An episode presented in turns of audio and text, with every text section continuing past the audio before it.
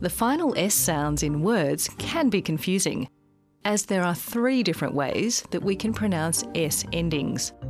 Listen to the following three words and listen for the difference. Cooks, earns, damages. There are slight differences here. Cooks makes the S sound. Cooks, cooks.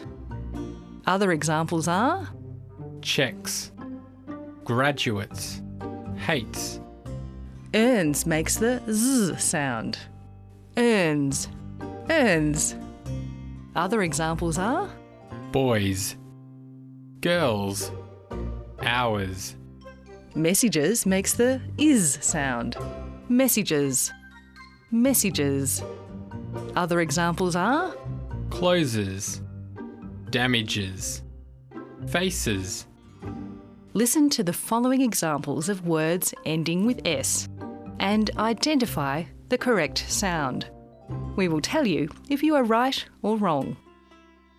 Wants, things, sandwiches, products, loves, places, paints, lives, phrases.